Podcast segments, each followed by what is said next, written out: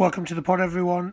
A shout out to SGS. Hey, Rusty, why are we uh, partnering with SGS? Uh, uh, some some some good people there. Pretty excited about their sports coaching courses and sports courses. Keen to make them industry ready, so when people leave, they're able to go and transfer it to any kind of industries, coaching, teaching, being an analyst, business, whatever it might be. So I think, uh, yeah, I think it's pretty exciting times, really. So what's so special about their degree courses that others won't be doing? I think it'll be lots of uh, real good partnerships, uh, opportunities for people to to get into different contexts and learn and practice. It'll be feel very applied. People will be stretched and supported, and will leave, yeah, ready to just go and thrive in the uh, big old world out there.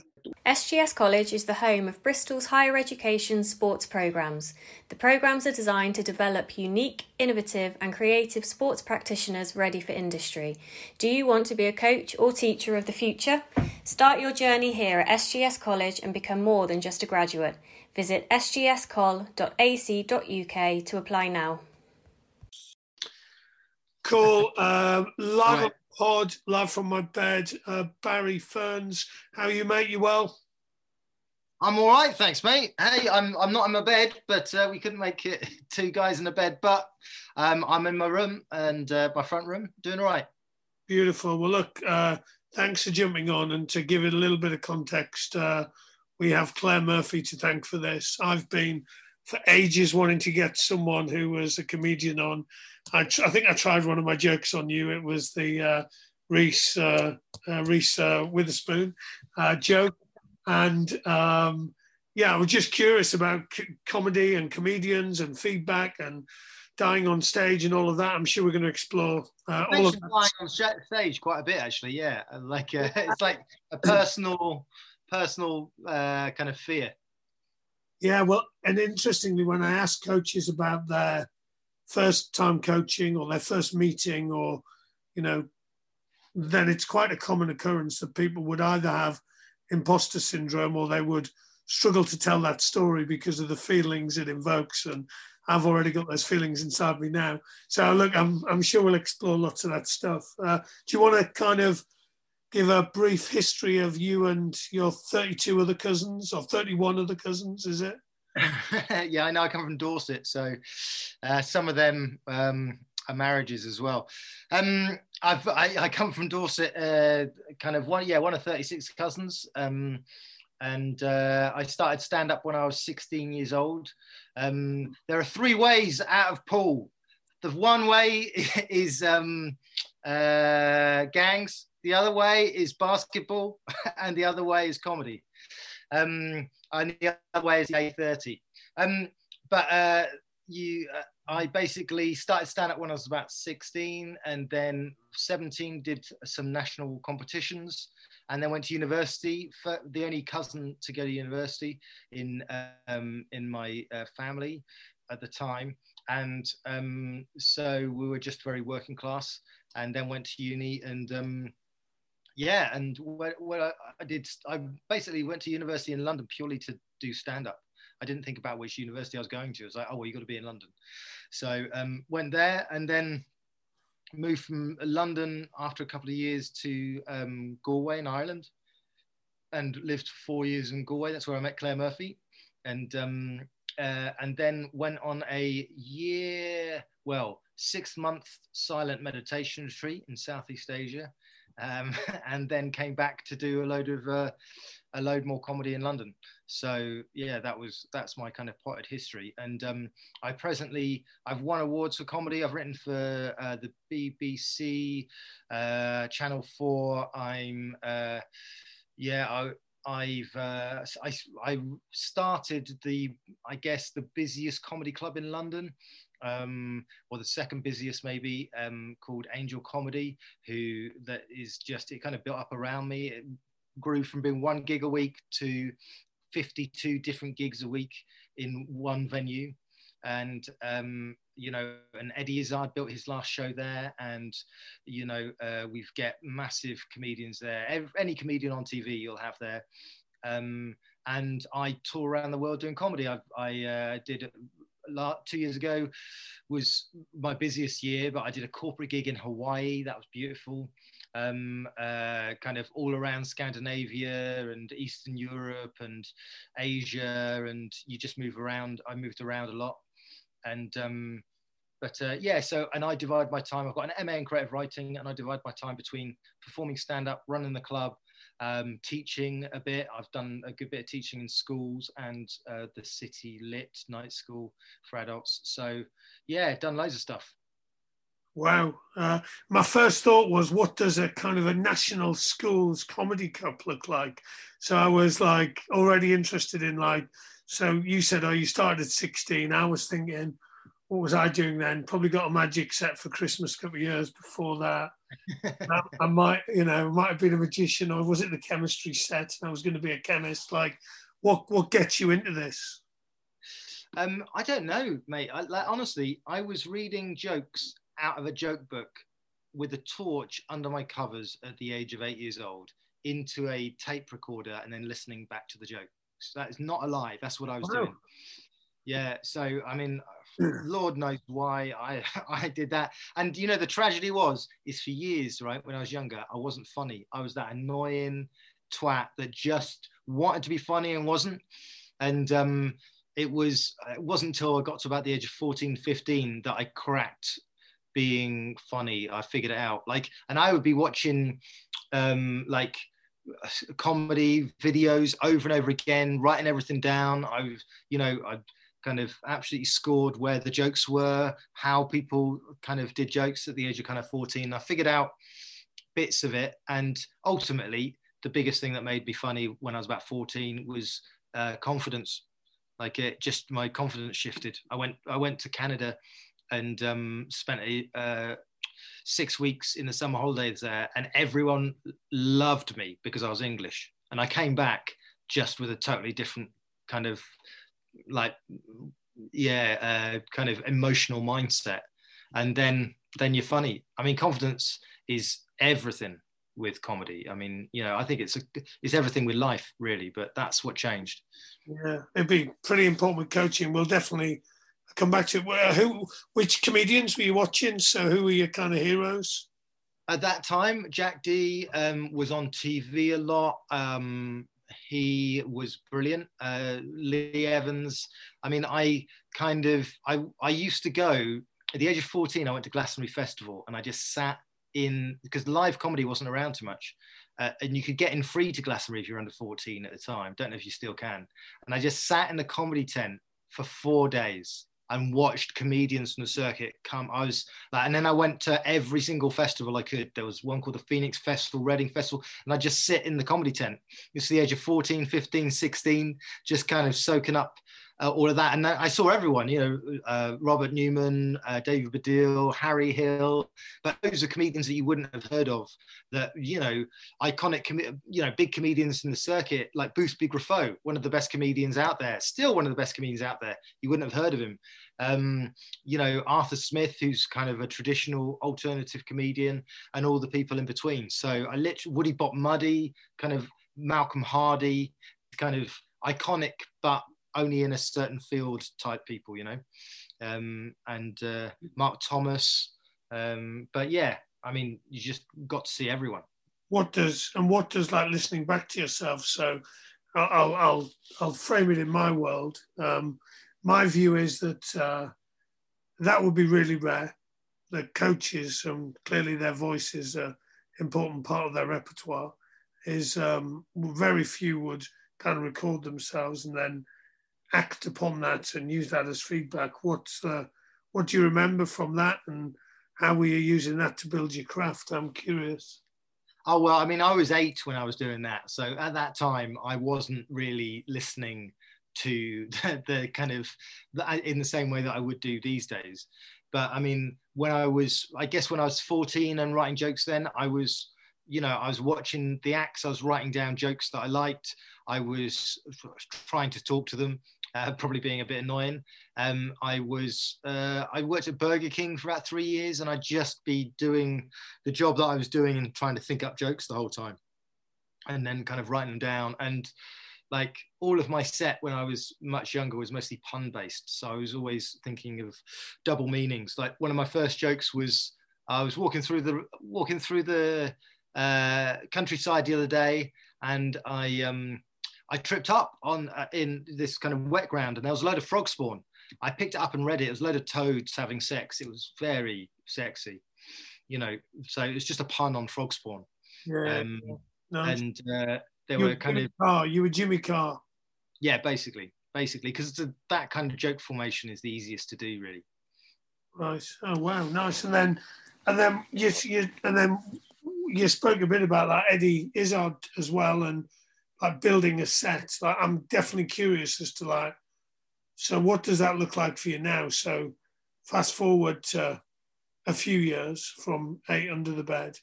Um, how would Eddie? How would people like you be building a set? What does that mean? Well, what's fascinating is that everybody learns their own way of doing it. Like I always think of it. If you heard the phrase patina, do you know what patina is? No, but I'm learning new stuff already. That's cool.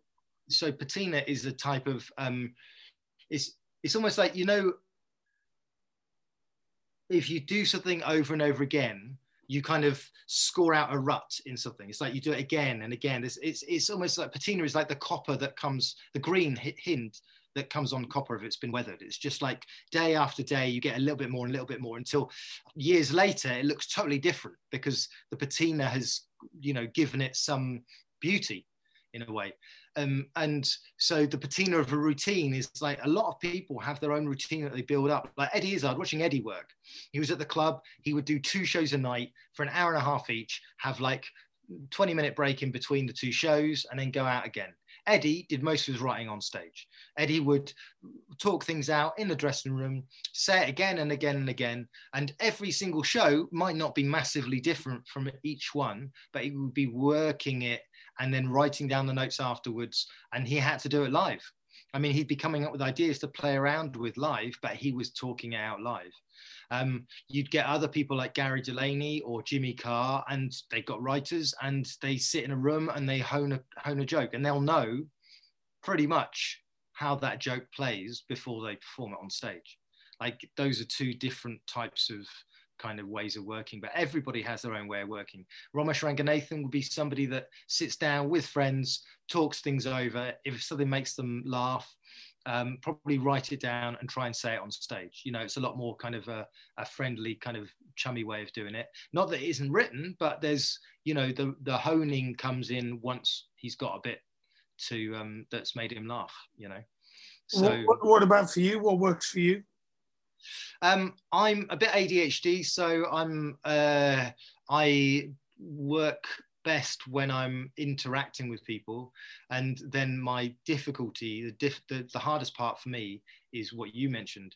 So the hardest part for me is taking away the stuff that I've done and then reading it out and getting it in my head, because I I'm very I can get away with being very um personable on stage, and that 20% that makes something sing you for me i need to talk it out hone it and make it exact um, so uh, so yeah i would come up with an idea on stage or, or with a friend play it out and then i have to put the work in to to to hone it a bit Yeah, Uh, I mean, that's how I work. fascinating as well. Even that, how many coaches would practice their stuff in advance, be it a meeting, be it a session, um, talking through with Yeah. people.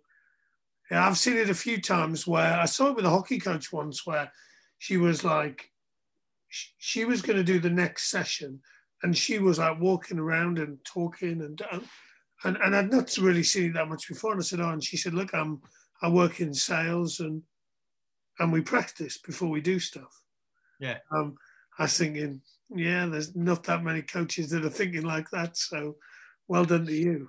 Well it's marginal gains isn't it? I mean there are so many ways of working on something but like if practicing and saying it out loud for half an hour before you go into it is going to make you 0.1% better and you've got the time to do that and it's important enough for you to be that much better then do it. You know like what else would you be doing? I mean you i guess you can you know watch some TV instead. But like if you're passionate about something and you know a way to make what you do better, then do it. Like and or if you don't do it, question yourself why you don't do it. Yeah. You know, it's like that. Have you heard that um, thing about um, oh, what's his name? The swimmer. um, the big swimmer, the the guy, the record holding uh, massive arms. What's his name? Uh, his name is. It'll come to me. It's Yeah, not. It's not Adam Peaty, the current one. You're talking about the, the American guy with the really big. yeah, yeah, yeah, the freaky American guy, right? When when he when he broke that world record in Beijing, was it? His goggles went. You know this story, right? His goggles, yeah, and like he knew exactly it- how many strokes he prepared for it. He prepared mentally if he was blind. Could I swim blind? And for that eventuality, and broke a world record because of that amount of kind of preparation. And his name mean- is Michael Phelps. That's it. Phelps, Phelpsy, good old Phelps, the Phelpster. Yeah. What I mean, and, and so so you've got some ideas. You've kind of talked them through with someone. You then, you know, let's. I mean, Eddie is already doing two shows a night.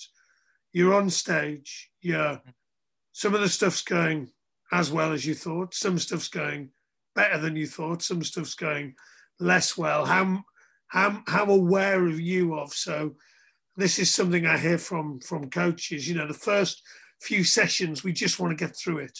No one to ask any questions. No one to realise we don't have a clue what we're doing, and just get in the car and drive home and not talk about it again.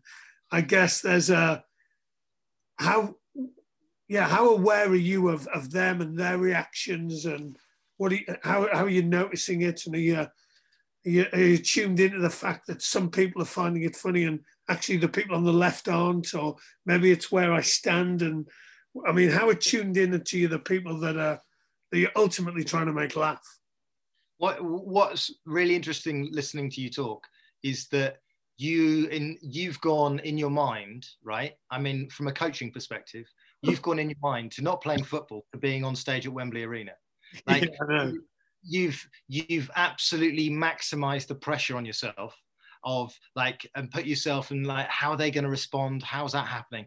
And you know like i'm sure with coaching the way you do it initially is you is you if, if whatever you're playing whether football whatever pick your sport you do it in a room with a couple of people that and you start practicing skills in a low pressure situation like and that's the same with comedy. You don't just absolutely i mean you can do it that way I, I was, I was full Freddie Mercury. I'm playing Wembley live Yeah. at precisely. I'm Yeah, well- comedy before Freddie. Yeah. But um, so so you're trying it out on uh, trusted people people who who are who are like you not like you. What what's that look like?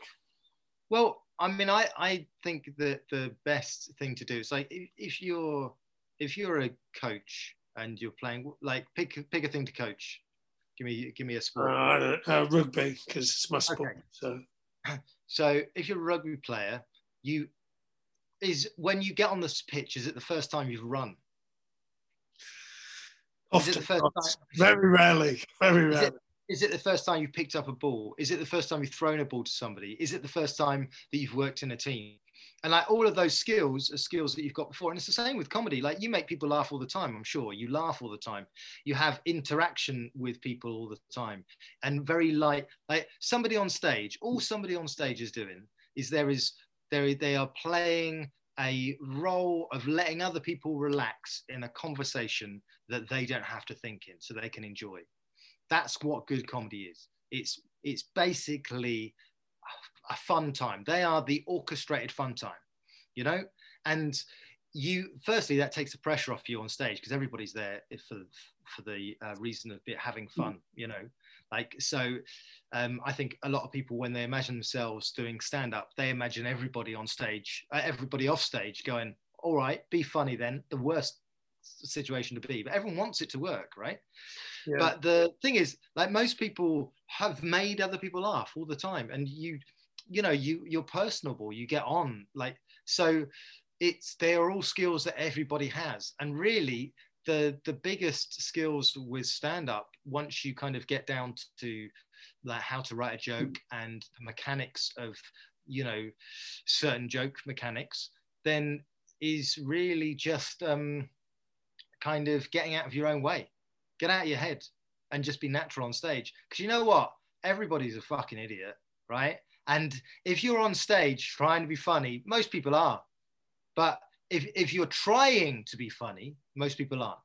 But if you're on stage being funny or just being natural, most people are going to laugh along with you because they want to, you know. And if you prepped and you've done the work, then the the biggest work is getting out of your way. It's not when people say finding your own voice. It's this whole idea of finding your own voice. Finding your own voice. Everybody knows their own voice. I'm sure after speaking to me for one minute, you knew what my voice was, probably less. But I wouldn't know it because I'm constantly in my own head thinking, oh, maybe I should say this. What do I sound like? You have to get out your own way, you know, and trust your own kind of um, rhythm and, you know, genetics and history and who you are and not overthink it. You know, the amount of crap you have to go through from overthinking. Was there a moment where you, because I'm guessing it's, and I'm trying to relate to coaching, like, certainly I would, when you start out, you're replicating other people you've seen, people you've been coached by, people who've made you laugh. And, and then is there a point where you go, actually, I need to be me a bit more? And I often see that with coaches where they actually stop being themselves for a period of time. And I don't know whether that's what you're talking about with get out of the way, but they're, it's, it's kind of clunky. And then actually they go, actually, I can just be me and just yeah. Add some of these things to me. Yeah. Yeah. I mean, I think that's a think of uh, an example of overthinking it in the sense of you're always going to be influenced. You know, like there was a time when a lot of comedians sounded like Stewart Lee. There's a time like you listen to Ricky Gervais, he's Stewart Lee. He's got the same intonations as Stewart Lee. He's absolutely stolen Stewart Lee's kind of not done it consciously. If you listen to Russell Brand and then listen to early Paul Foot, Russell's totally stolen uh, Paul Foot's intonations and if you listen to Joel Dommett, you can hear James Acaster. Like everyone kind of steal, not steals, but unconsciously is influenced by people around them. But I think the confidence is getting over that and just going, oh, I like this person. I've got a bit of that in them in me, and not trying to push too hard to be yourself. I think that's more of the problem. Trying to be yourself, trying to go, oh, I've got to be unique and I've got to be individual. It's like, yeah, you're where you are, you know, and um, and when you can relax and just go, this is this is where I'm at, even if you're influenced by somebody, then you, I think that's healthier than trying to purge the sense of uh, being influenced. You know? Yeah. When have you been at your best? What's when do you look back and go, well, I was in I was in absolute flow then. Um, 2014, I guess. I um, like I couldn't really do a thing wrong in 2014, and it's purely because everything was in sync um, and but i what i have found is that my like i used to prevaricate a lot on stage and off stage um, and doubt myself or kind of like is that a good idea? Is that? And that was part of my quirk. And i kind of trained i got trained out of that by an audience not liking it. Not a particular audience by lots of audiences not liking it. Because on stage, people, I mean, in general, there's no need to prevaricate that much. You know, there's, there's, you know, if somebody, the, the only reason to prevaricate or to self doubt or to um, undermine yourself is if you think the audience is going to be critical. But if the audience are going to be critical, they're going to be critical anyway. they're going to be critical of the fact that you're prevaricating. You can't stop or change how people are going to hear you. You know, I, I, one thing that I, I quite like that Stewart Lee said uh, once. I kind of read it in his book, I think. But it was like he used to really hate an audience member that wasn't enjoying him. Just like, oh, fucking this guy, I just got to get this guy. And now he just feels sad for them because not not in piteous way of just like, oh, you probably got a babysitter. This was your night out and you're not liking it. And I, I can't be anything else. I'm me. I'm like, I, I can't do any, I've worked as hard as I can for you to enjoy this, but I can't change that you know, and um, I think that shift between trying to be something for everyone and just going, I've put all the work in, I've done the best I can, and I hope to God people enjoy it. But if they don't, it's not my responsibility. I'm going to do the best job that I can, but I don't have to kind of take on the responsibility of making it perfect for everyone. So that that was where that shifted in 2014 really of going actually you know i kind of i am who i am i'm good at who i what i do and i don't really have to be that apologetic for it as much yeah that would uh, that would resonate with a lot of coaches that i speak to. And often they're you're this one kid that's causing the most trouble and taking up most of your time and and actually some other people once you start becoming focused on that then then some other people start missing out. In my mind in this wembley gig before freddie comes on um, there's also some heckling. So it started out you know they cheered and then it went quiet after my first joke which wasn't that good so um, I mean, I'm, I'm assuming that's something you've either experienced or you've seen, or you know that that. that that becomes an opportunity, does it now? Well, again, it's you know, I mean, everything is attention to detail, mm. and you don't, you've not been on stage too much. So for you, a heckle is a heckle, whereas for me, I'd know different levels of heckle. You know, there's some heckle that's an interruption that might actually be trying to help you There'd be another heckle that somebody's kind of a bit too drunk, but they're not massively drunk, so they're talkable too. There'd be another type of heckle where somebody's just blotted. They have no fucking idea what's going on. And for that person, you you know, like you've got to know how to. Or, and there's somebody else that just wants to be funnier than you. There's somebody else that just doesn't um, doesn't like you and wants to undermine you. So there's a different way of dealing with each of those kind of you know heckles so um so a heckle isn't just a heckle is i guess what i'm saying but i mean ultimately with any interruption to what you want to do the only way to do it is to allow them enough space to do themselves over because they're not the professional. They're not. It's like you know if, you, if you're coaching and you've got somebody kind of you know, being constantly annoying, they can either be worked with or they have to leave the room, you know, because you can't deal with that. And like if somebody's absolutely drunk and you can't deal with that person, like before now, I have got an entire crowd, right, to chant the Indiana Jones theme tune until somebody leaves. That was one one tactic I had for a while because there's one guy that was just absolutely shut. And the the reason I use that as an example is that the heckler isn't heckling you; they're heckling the gig everybody's there to have a good time and nobody wants to hear some estate agent that can't talk from that just thinks he's funny nobody wants to hear that guy they've all paid to see the professional right mm-hmm. so you can say a couple of lines back to them and if they don't listen you can get everyone in that room to make that person leave you don't need to do a thing because and in, in, the same thing in a classroom or in a coaching situation if you've got one person being a kind of absolute tool Nobody else wants them to be a tool. They're there to learn. They're there. If you're a good coach, they're there to learn. They got you got a load of information. Like you don't need to chuck that person out. The, their peer group will sh- shut them up. You know, and and so turning everybody into the kind of headspace of, hey, this guy's ruining it for you guys. I mean, I'm absolutely fine you know for for this to happen i'm but i've got you know i've got good jokes i've written them we're all having a good time until this person kind of started up so we can listen to this guy for a bit. And it'll it's getting old already or you can just ask him to leave and then we carry on having fun times yeah like uh, i mean I, I, would concur around the peer stuff and um, in my head i'm now on stage and the whole audience is going da, da, da, da, da, da, till I leave, which is not good. Yeah. But uh, I like the, the playful way. I mean, and to what extent would that be like? So you go on stage. I guess you have some kind of plan or a, a direction of travel. I think I'm going to go here.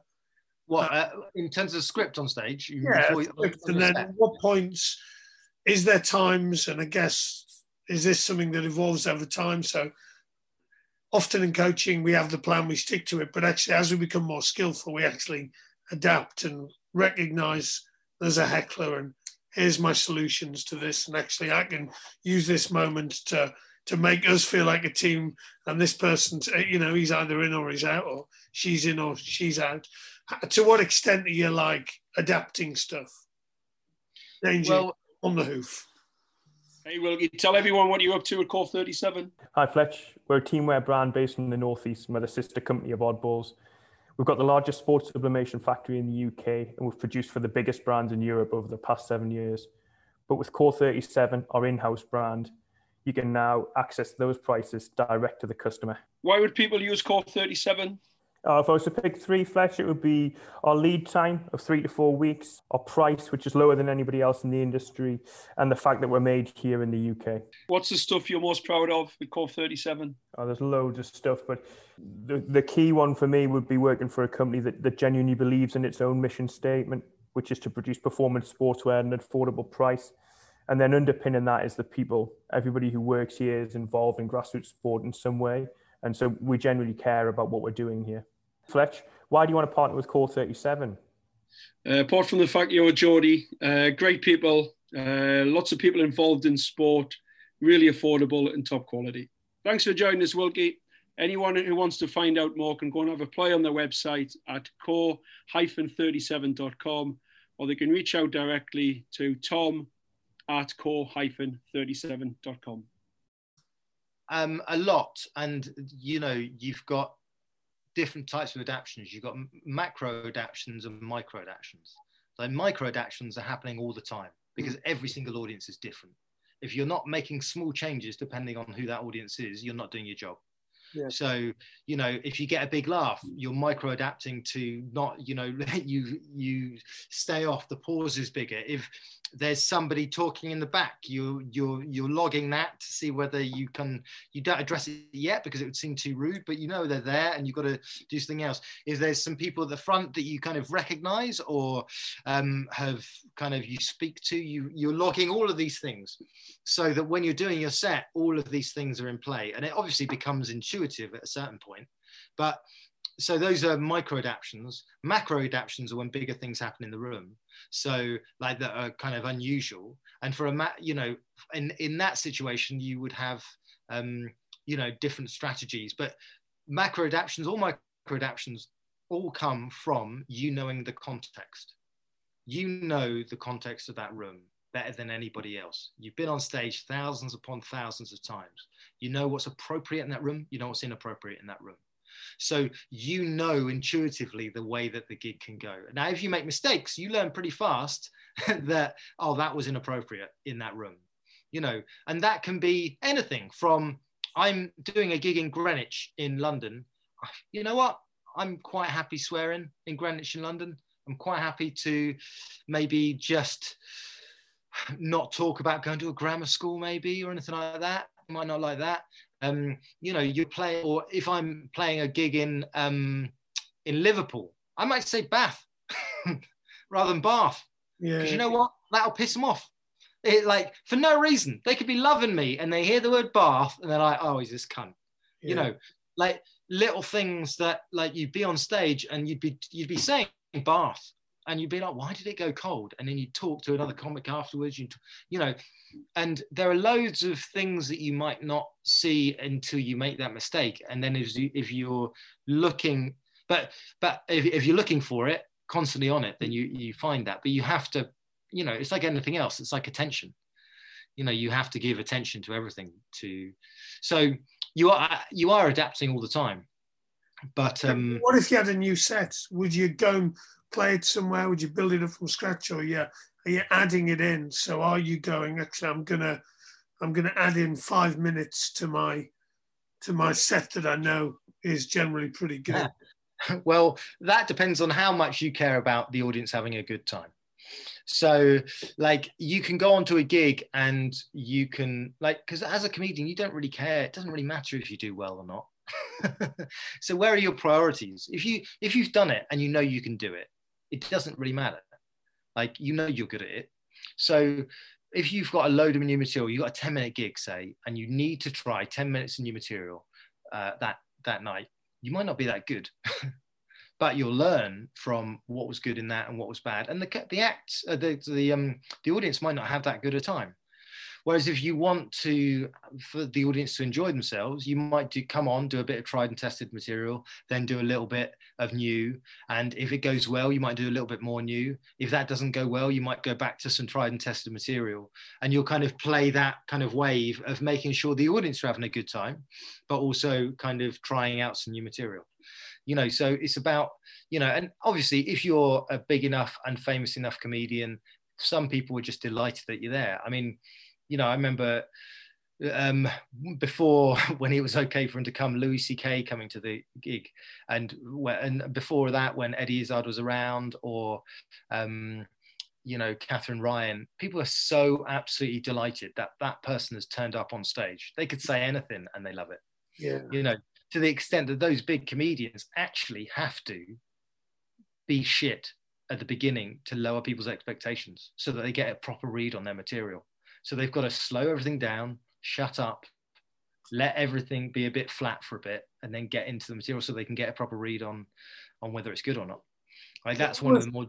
That was something I was going to ask about actually. So at the start and the end, and I remember speaking to a magician who spoke about like I would sense where the room is, and I would go meet them there, and I would gradually, if they were low, I might build them up. If they were up here, I might play around with this stuff. I'm I'm fascinated by that, and then also kind of there's this sense in sport that if you have a reasonably good start and the kids are active and they're getting into it and they leave with you know this bit at the end that gets them more excited for next week a bit like a box set then you can get away with a bit of shit in the middle quite frankly. And i wonder to what extent you think that applies is how aware you of start and end. But then you're talking about i mean right there you're not talking about coaching you're talking about neurobiology you're talking about you know the peak end rule.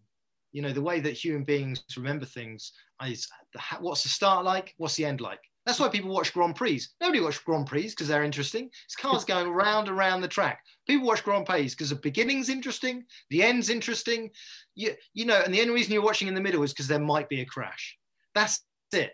Like nobody else is having a great time. It's just like but i mean unless you're really into the detail but but it's the same thing. If like the peak end rule, like you want the end to be good, the beginning to be good, and in the middle they don't really care. I mean, I've seen, you know, if you look at Daniel Kahneman's work on the peak end rule, and some of the work that was done on, like, you know, if you see a um, orchestra and that orchestra is absolutely rubbish and flat for the 90 first 90 minutes, but in the last five minutes it does something absolutely extraordinary.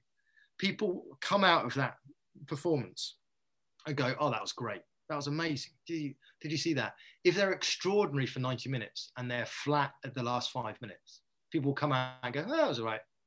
Like, because that's the way the human brain works. It only sees the peak and it only sees the end. How good does it get? And what was the end like? And, um, and it's the same with stand up. It's like you should, you, you, if you're likable at the beginning and you do well at the beginning and then you're good at the end, people will think they've had a great time. And most people, most big stand-ups you go see in a theatre, if you walked in for the middle and then stayed and left just before the end, you'd be like, oh, that was all right. yeah, yeah, fascinating. I uh, and I was fascinated. I mean, we chatted off offline a bit earlier about like how you just you just got into lots of stuff. Yeah, you managed to pass your eleven plus.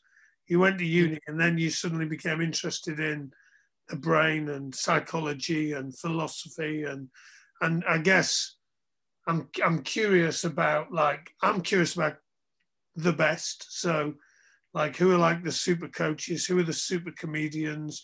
I mean, is it this kind of relentless journey towards mastery that you never complete, which can be really frustrating as well for people? That frustrates me sometimes when I think, God, yeah, you know, maybe there's another 98.4% left of coaching for you to complete, Rusty.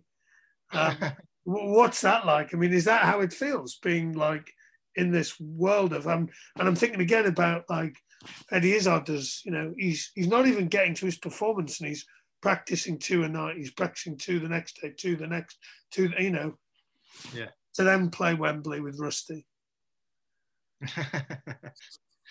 um, yeah, I so the people that I see that are working at the highest level there is a workman-like diligence to it in the sense of they're just doing what they do you know and they've got a good rhythm. They found themselves in the right place and they're working hard.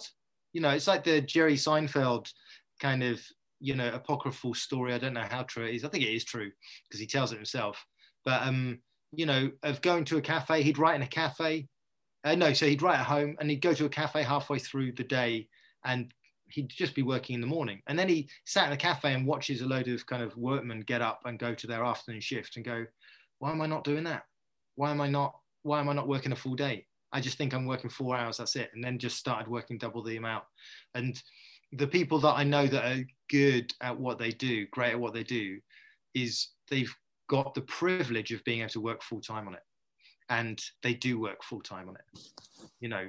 And those are the people that are really good at the art. And you can have some people that are very funny comedians that aren't that good at the art, you know, that aren't, they don't care too much about it. They're very good, you know, and you see them on, on um, uh, TV and whatnot. I mean, a lot of the time, you're the famous people or the, the people that you know aren't always the best comedians because what usually happens is somebody's very very good and they get noticed and then they get on tv and then they start practicing live work so they might be brilliant on tv but then you'd go and see them doing a national tour and they've not really practiced they've not really done it. I mean, the people that really care, like Dara Ó Briain, you know, the guy from Mock the Week, the Irish yeah, guy, um, came along to the club quite a bit for a time. And what was remarkable about Dara is that because he'd been on TV for about four years, he hadn't done a live gig in a while. And he's one of the most nervous people I've seen before a gig. He was only playing to 100 people in that room. They didn't even know he was going to be there. He was pacing up and down. like no, and he was great. But the amount of effort that he went into to be good that night, it mattered to him. He he was nervous about it and he cared.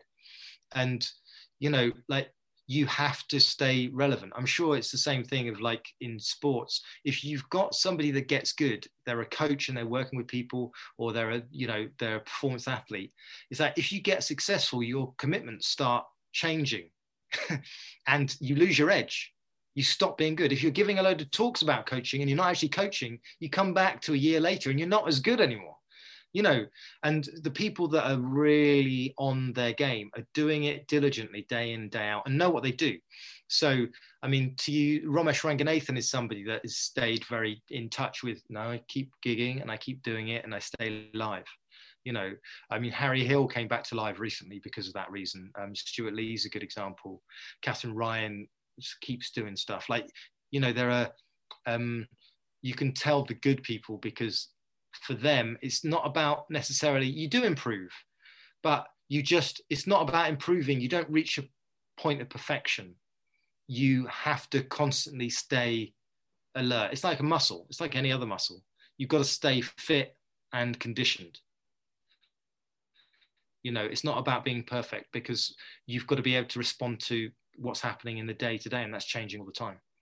Yeah, I, uh, one of the things I talk about is like my karaoke moments. Like I'm, I'm a terrible singer, and uh, that thought of me about to sing karaoke is usually means I'm probably going to coach quite well, but I, I might change it to a Dara Ó Briain moment uh, from now on. sounds like he was uh, uh, he was pretty nervous. Uh, yeah, that's fascinating. I actually, and triggered me on a. I went for a walk with a coach who just got a job in, in, in one of the Premiership clubs, and he said, "Oh, I thought I was going to find this quite easy, but uh, Rusty, I'm I'm miles out of my depth. I've got loads to learn, and just that mindset. And by the way, he'll he'll be doing a great job already, and he'll be an excellent coach. But that that's a really common thing. Uh, you know, the coach that feels a bit like an imposter or you know, Dara Brian, you're thinking he'll he'll be this will be easy for him in front of hundred people, but actually, because oh, he yeah. about it, because it it's something you know that's really meaningful to him, and he wants to do a good job. Then you've heard of Kruger Dunning, right? yeah, yeah, yeah, yeah. Be a bit of Kruger Dunning going on in coaching. Yeah. So you know, any I mean, it's very similar to imposter syndrome, but I think in any in any um, uh, field anybody that is good at what they do do not does not think that they're good at what they do. Or they might have moments where they do but in general they're always trying to improve and always trying to stay find different ways of working. And they're quite diligent.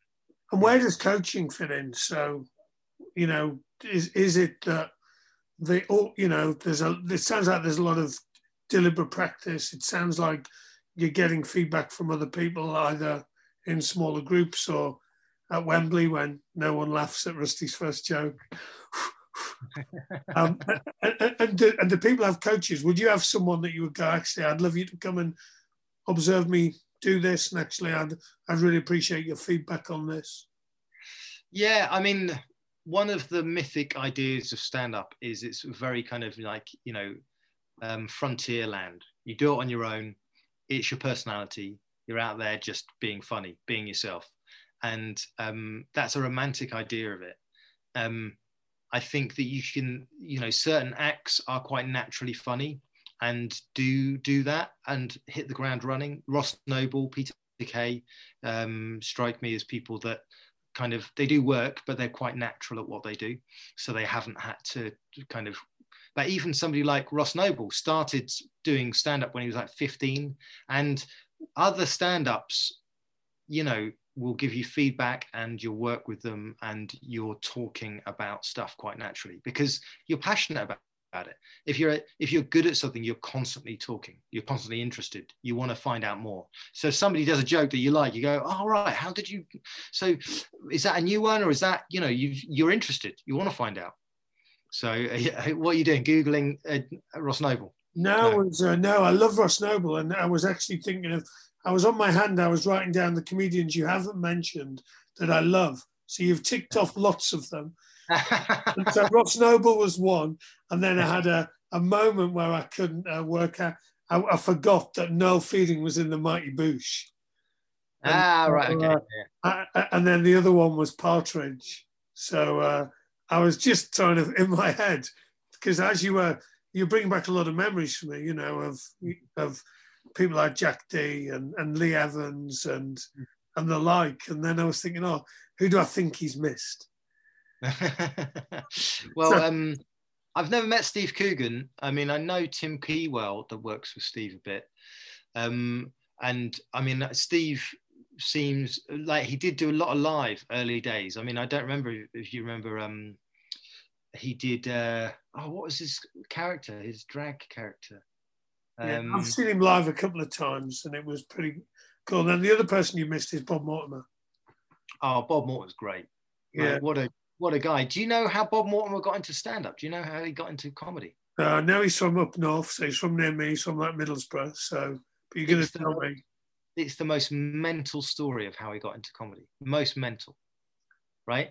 He had moved to London to go out with a, a girl that had left him shortly after, and he got this deposit on a flat, right? And he was just in London. He'd never done comedy. I think he was. I can't remember what he he did. He was in sales or something. I was in just you know regular office job. Had never thought of doing comedy ever, right? Then he gets a knock on the door one day, and it's Jim Reeves, right, or Jim Moir, right, Vic Reeves.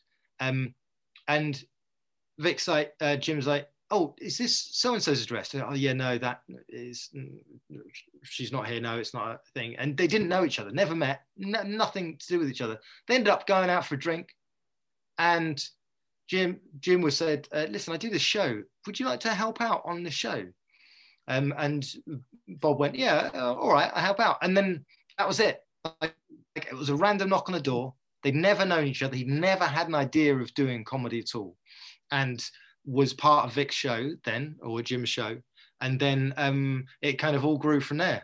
And like, I mean, somebody that's absolutely brilliant at what he does. I mean, the same thing with Paul Whitehouse. Paul Whitehouse was just Harry Enfield's painter decorator, I think, and they were just having a laugh together and coming up with character ideas.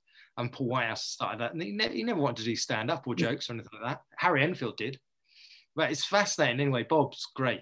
I think Bob's one of the, you know, uh, kind of I don't know. Have you heard Athletico Mince? Do you listen to that? Yeah, the podcast's good, isn't it?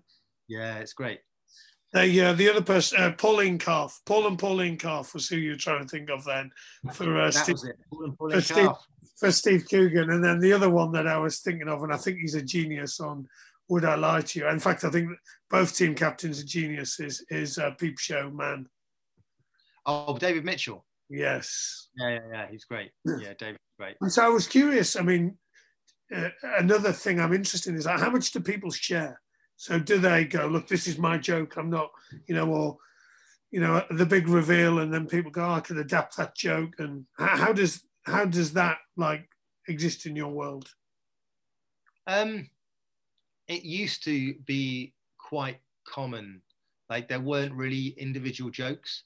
So, oh, sorry, there weren't really individual sets. So a performer before the 1980s, maybe, performers would get together beforehand and say, "Oh, are you going to do the custard pie joke. Yeah, okay, you do that. I'll I'll do um, mother-in-law going to the shoe shop. Is that all right? Yeah, yeah. I wouldn't be doing. I haven't done that for years anyway. And they'd literally apportion out jokes and make sure that each other wasn't doing each other's jokes.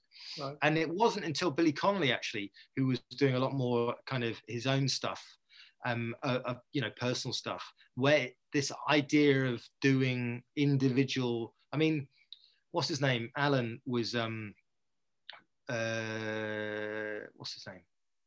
Anyway, um, Tony Allen? No, what's his name? The oh, anyway, um, but before kind of the 1980s, people weren't doing their own material as much. And then when the comedy store opened and Alexei Sayle, and there was a lot more in the alternative comedy of kind of you'd have um, your own material.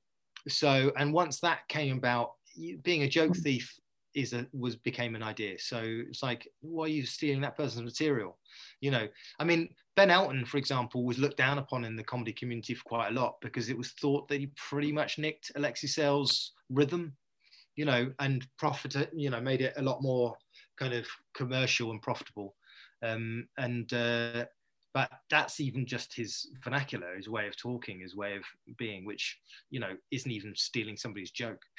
Yeah, Alexei um, Sayle, I would have added Alexei Sayle to my list, and and and Dave Allen, I think is the Dave Allen. That was it, Dave Allen. I'm, uh, I'm doing well. I was I was also interested in like your something you said earlier when we chatted was like it's it's just really about reducing the variables. Mm. So, what do you mean by that? And is that I guess is that tied in with this kind of constant practice and iterating and the marginal gains type stuff? Yeah, I mean, every second of intelligent work that you can do on a set or performing, the better. So, what you've really got to do is you just got to break it down. I mean, that's marginal gains. So, you've got to, if you're performing, how do you come on stage? Like, so, okay, let me give you an example. Paul Foot. I don't know if you know Paul Foot is. Um, brilliant comedian, bizarre parakeet of the comedy world, but very funny. Um, he did this gig called America's, uh, was it? Um, Last Comic Standing in America, right? He'd been gigging for about 10, 15 years in London, in England, and um, around the UK. And this gig in Las Vegas, he was going to perform on one night to more people than he'd performed to for his entire career. Like millions, hundred millions of people, tens of millions of people, right? And it was in Las Vegas and it was massive, right? And halfway through his set, the sound went, right? The microphone cut off. And at the end of that set, it was off. It was off for a good minute, live in front of tens of millions of people, right? And um, and and he went through with a like standing ovation. Like, how did he manage that? Well, the week before, by as luck would have it, he was doing a gig at the Bloomsbury Theatre, and the same thing happened, right? And what happened in that gig is that it was going great, and the mic went, and so he let the stage people figure it out, and he went to the back of the stage and just kind of let them figure it out. And he came, and then he came back to the mic, and it was a bit flat and he was asking like uh, you know another comic why was that flat? It was i was going great. And then i mean it, it was just the mic that went and then it was flat. And the comic was like well look, you look nervous back there. You know well i wasn't nervous. Yeah i know but you look nervous because you weren't you're on stage but you weren't on stage. So on this big gig when the mic went he is performing still. He's doing big pirouettes and doing being larger than life and the, the crowd are loving it because not only is he still performing, but he's performing in against adversity. Yeah. So that when he gets back on the he's been given another minute to impress the crowd and he has taken that extra minute to impress them. So that when he does pick up the the microphone again he needs to do almost nothing to be absolutely adored because he has overcome adversity. So it's the difference between that marginal gain is the difference between ha- having the knowledge of what happened there learning from it and then bringing it and buttering it back in so that you know that it's there. And so you might look at that and say well you couldn't have um, you couldn't have predicted that. It's like, but that's you, um, there have been many acts that wouldn't even have noticed that they didn't do that well straight after and wouldn't have asked anybody and wouldn't have put the attention to detail. And so a marginal gain really is paying attention to mm. detail for a new variable. That is a new variable, the mic went. And he was just lucky that that variable had played out the week before. Mate, I'm so glad it played out the week before. Quite frankly, I'm nervous about Wembley still. The thing is, uh, it would have been it would have been fine at Las Vegas but it just wouldn't have been electric. Yeah. And that's, the, the, the marginal gain isn't about kind of necessarily preventing your heart attack from being kind of heckled and booed. It's often creating something special rather than something that's just very good. You know, yeah. that's where the marginal gains come in. Yeah, and, and and I think it's the mindset of like opportunity to learn. Like, this is a I, I could just leave this and walk off and not ask anyone what they noticed and how it could be better. But actually, my mindset around stuff that doesn't go so well, which which probably, I mean, I, am really curious, and, and, and maybe the last thing to touch on is like the mental side of this. So you spoke a lot. You said confidence is really important. I'm like, I'm nervous if I'm honest, even though I'm just imagining Wembley. Um, about this kind of dying on stage. And actually, it's something uh, Claire Murphy said to me. So when they're storytelling, part of the training is you do this exercise where it's inevitable that you'll die on stage, and there's really no solution to it, and you'll you'll experience it, and then they'll kind of debrief it with you and and help you understand it and what are the possible solutions and yeah, and look, it would it would be something that would be quite common in coaching. You know, I've definitely died on stage a lot, and uh, so yeah, where does this all fit in? I guess, and I know it's something you, you know, again when we chatted earlier, you definitely sound like you're interested in the brain and how it works, and where have you got to at the moment with the kind of the the, the mental skills required to be a comedian? Mate. You, all you got to do, I'll, I'll, give you two words about dying. Give you two words, and it'll explain everything. Donald Trump. Right, Donald Trump is the perfect example of how to die, and like, and and not, and let it fall off you. If you watch Donald Trump be absolutely destroyed by a journalist you wouldn't know it if you were watching him. You had no idea. Because if you're watching him without hearing the journalists or what they're saying, I'm totally fine. I'm doing this, and this is absolutely fine. And it does seem absolutely insane if you hear the journalist. You go, "This guy's absolutely bonkers. He's he's he's lost it." You know, and obviously it's playing out in a particularly insane way right now in the factor of refusal to um, kind of admit defeat. But that kind of bulletproof um, confidence is what you have to be on stage. The audience, you think about what the audience want. The audience want to have a good time, right? The audience want to know that you're fine. If they think you're not fine, they can't have a good time. They're worried about you. So your job is to be fine on stage. That's your job. This isn't, that's not part of what the training is. It's your job, right? It's like if you, so your job is to be confident. Your job is to exude confidence if if things aren't going well, fine, impact inside, right?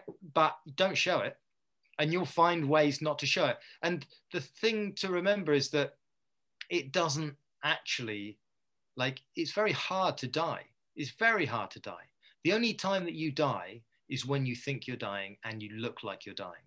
That's the thing in people's heads when they think of people com- comedians on stage dying. It's the worst case scenario. And the worst case scenario is the feedback loop of the audience think you're shit and you think you're shit. and you look, and you look like you know you're shit. And then the audience know that you know you're shit.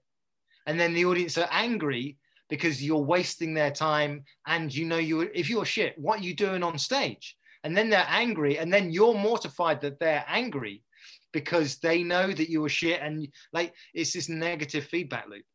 But if you're confident if you're confident on stage you short circuit that feedback loop because the audience think this guy is shit right? And you go well, i'm not shit. They go oh maybe he's not. That's it. Because most people's opinion isn't led by them thinking like if you're being perfectly normal on stage and you're just talking people move on you know it's that peak end rule. Most people are just kind of like oh there's something else. I'm easily distracted. There's something else happening. But if you pause to hmm. think about how shit you are you just elongate that kind of that moment. So when people think of you know i'm sure it's it's the same as sport. Like when i was co- coached in sport i used to have a tendency to like if something went wrong, I'd stop and panic. It's like, no, you carry on running. That happened in the past, but it doesn't have to happen the next moment. If you stop, you definitely fuck things up. If you stop, 100%, it makes a mistake. But you just got to keep running. You just got to keep going. You know, um, if you if you think that you're not going to do it, then you definitely won't do it. Whereas if you keep trying to be funny and you are you are confident, there's a there's a chance that the next joke will land. You don't know. And, and by the way, in no way am I endorsing to behave like Donald Trump. Um, however, I, I, get what you mean. And, uh, and it was interesting. I remember being with Fletch once, and uh, it looks fairly chaotic this session. And one of the coaches says to him, "Oh, you know, I'm amazed how calm you are." And he's like, "I'm not fucking calm inside." Yeah. Like I'm Donald Trump on the outside. I'm yeah. I'm John yeah. Fletcher on the inside. Um, last thing, and I'm yeah, I mean I'm I'm, I'm interested. Like so, obviously, um, your world is similar to our world, really been impacted heavily by what's gone on. What's uh, what's your hopes and dreams for for comedy into 2021? Do you think it'll adapt? Do you think it'll be like something that happens outside, or what do you think's going to happen? Um, I think there'll be a lot of outside gigs from uh, March, April onwards and I've got a feeling that um, September, October, there'll be gigs from, you know, I think there'll be gigs inside, socially distanced gigs inside. I know most people are tabling tours for April, May, the worst case scenario, July, August. So um, whether that's the case, you don't know. I mean, this government is not very, I mean, I always think when, whenever this government says that they're doing something next week, in my head, I administer Hofstadter's law to it and go, right, well, that'll probably be next month then.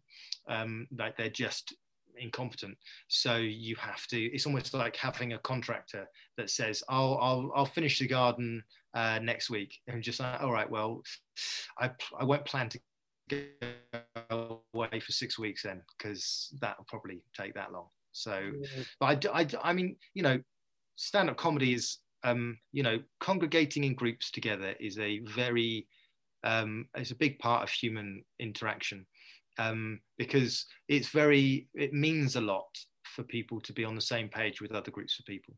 And like laughing with people is, um, you know, it, it's very releasing. It was listen to music with people, all of that. So um, crowd dynamics are a big way that human beings um, feel normal and um, have joy in their life. So I, I don't think there's any kind of long term threat things.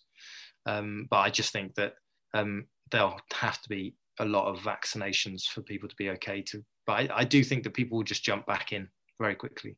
And when you think about how quickly it stopped, I think it will start just as quickly. Yeah, agree. I mean, I'm, and I'm with you, like singing and laughing together and all the things that I think connected us back in the day on the plains and the prairies are the things that are still important to us and create that sense of belonging. I think it would be pretty important. What and if people want to reach out, uh, where can they find you? Um, uh, at Barry Ferns on various things. Um, uh, BarryFerns.com. I've got, and uh, I'm often at the club Angel Comedy in London. It's um, seven nights a week um, every night of the year, pretty much. And um, uh, yeah, when it's open, come along. And uh, yeah, I'm kind of I'm all over it. Right, I write a, I'm a podcast called Ambient Tales for Traumatized Children, which is an ADHD inspired um, non-linear podcast of kind of music and comedy and um, kind of social commentary and stuff. Uh, yeah. So nice. What was the podcast called again? Ambient tales for traumatized children. Cool, right, awesome. I'll, I'll share that stuff as well. And I'm definitely taking you up on the offer of the comedy club I'm in I'm well, gonna- I'm. I've. I've. I, you should come along and do a gig, man. You should come along and uh, like. Uh, Oh, I, I want to. See, I want to see whether I can make it as bad in real life as it is in your head because you, you've got a very kind of talk about traumatizing.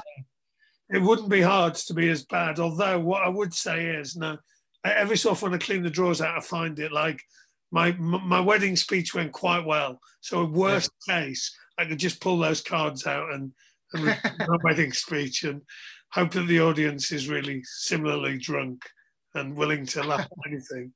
So uh, yeah, mate. Look, thanks so much. It's been an absolute pleasure and great to connect. And uh, I'm I'm hoping uh, we stay in touch on this. And uh, mate, look, stay safe and.